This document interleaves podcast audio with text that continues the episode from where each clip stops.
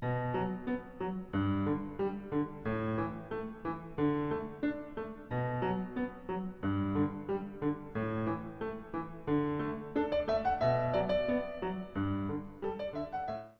家好，欢迎来到 IT 那些事儿。最近啊，看了一本书，呃，书名叫《贝佐斯致股东的信》。呃，作者在书中描述了贝佐斯创立亚马逊，并且通过不断创新啊，使亚马逊成为当今世界市值最高的科技公司之一的过程，列举了贝佐斯的一些思考方式、一些创新观点。呃，读者呢可以借此书管中窥豹。呃，贝佐斯呢是从普林斯顿大学毕业，也算是个地地道道的学霸。毕业后呢，进入华尔街的呃基金公司工作。在普通人来看呢，华尔街聚集着全球最优秀的金融精英，能在华尔街的金融机构工作，是无数人梦寐以求的目标。啊，贝佐斯不但加入了基金公司，并且二十六岁就做到了这个公司的副总裁、合伙人。可以算是天赋异禀，战斗力十分惊人啊！这里要说一句，美国最顶尖的常春藤盟名校毕业的毕业生啊，呃，第一流向是华尔街，呃，硅谷，随后才是华盛顿。也就是说，最聪明的一批人啊，是在做金融和科技；次聪明的才去搞政治。这也是美国在金融和科技领域独步天下。天下的原因之一啊！如果我们最聪明的顶尖大学的毕业生啊，都去考公务员，哪怕是名校硕士，也要削尖脑子、削尖脑袋、挤破头去街道办端上铁饭碗，那社会资源的配置显然是不科学、不健康的。嗯，俗话说，彪悍的人生啊，不需要解释。贝佐斯二十多岁，已经差不多财务自由了。那嗯，一辈子如果做个华尔街的高管啊，没事打打高尔夫，环球旅旅游，住着豪宅，过上媳妇儿俩娃俩狗的生活也是毫无压力啊。但偏偏贝佐斯也不是个能闲下来的主。一九九四年就从基金公司辞职，创办了亚马逊。呃，创办亚马逊的缘由呢，据说是这样的：，就九四年，在他一次上网冲浪时啊。贝佐斯偶然进入一个网站，看到了一个数字，呃，百分之两千三百，也就是说二十三倍。啊，互联网使用的人数每年以这个二十三倍的速度在成长啊，当时是这这么一个数据。嗯，然后他也观察到西雅图的这个微软啊，已经在逐渐长大。呃，贝佐斯看到这个数字后呢，眼里放光，希望自己像微软一样。在 IT 行业取得成功，做网络浪尖上的弄潮儿啊！看我们如果看到这个百分之两千三百，大多数人可能脑子里就俩字儿“牛逼”，然后就没有然后了。呃，贝佐斯看完数字呢，敏锐地捕捉到了时代的趋势，马上拿上冲浪板，三步并作两步就冲了进去，踏浪而起是不在话下。那为什么他要做书店呢？就线上书店呢？里面也有一系列的分析啊，就是说，一九九四年互联网开始兴起，图书市场的这个电商还寥寥无几啊。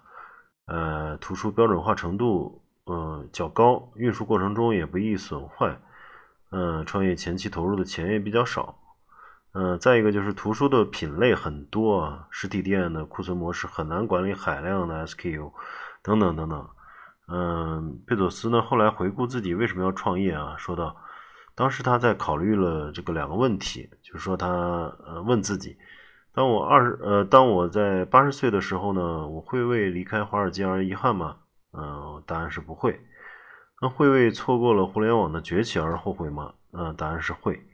那么经过这两个问题的深入思考啊，贝佐斯果断辞职，从父母那里借了三十万美元。嗯，他媳妇儿也非常支持他创业啊。两个人呢，就用这三十万美元，在西雅图郊区的自家车库里开始创业。没错，谷歌也是从车库里出来的。那么创业时，看来是有钱的父母、无条件支持的媳妇儿，还有车库，都是这个创业成功的加持。嗯，书中也提到这个亚马逊的三层飞轮理论啊。嗯，我的理解。大概意思和火箭的三级推进类似。每一个阶段呢，都应该有创新引擎来驱动公司在新的业务上有强劲的增长。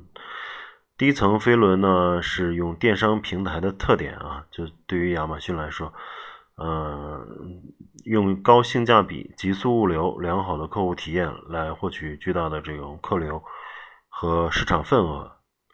那么第二层的这个飞轮呢，是亚马逊逐渐建立了自己的物流仓储系统。实现了自动化的库存补货、自动化的产品定价等等运理营能力。那么后来还部署了超过一万五千个机器人，用更大的密度、呃更低的成本来运营整个这个仓储物流，提高了极大的提高了效率啊，降低了成本。嗯，那么第三层的颠覆呢，实际上就是对计算能力的颠覆。啊，亚马亚马逊后来推出了这个 AWS 的这个云服务啊，目前在全球云市场上也是遥遥领先，啊，排在微软、IBM、谷歌、阿里云等巨头之前啊，市值也超过了 SAP 和 Oracle 这些传统软件巨头，实现了在云时代的颠覆式发展。当然，每个更高层次的这个飞轮啊，实际上都依赖于之前的飞轮基础上。嗯，就跟火箭有三级推进呢，每一级都要成功点火才行啊。哪一级熄了火，下一级实际上都没用了。嗯，亚马逊的发展史呢，其实就是一部电子商务对传统商业的冲击和颠覆的历史，也是一部将技术应用于商业的创新史。不但在全球互联网的发展中影响巨大，还至今深深影响到呃中国的。科技公司包括互联网公司，嗯，大家可以看京东的发展，还有阿里的发展，无不存在啊亚亚马逊的影子。包括京东现在大量的用这个呃机器人啊、无人机，阿里的这个阿里云啊，实际上都是在一些呃参考亚马逊的这种发展轨迹啊。那如今贝佐斯已经呃六十多岁了，啊，到了退休的年龄，财富呢也到了人类的极限，长期徘徊在全球富豪榜的前几名。去年呢也把刚把婚离了，最近又传出要坐火箭去太空旅行，啊，惹得人是羡慕嫉妒。据说大量美国人联名在白宫网站请愿啊，让贝佐斯去太空旅行就不要回来了。啊，看来全世界仇富的心理也是一样的。好，那今天就先聊到这里，我们下期再见，谢谢收听。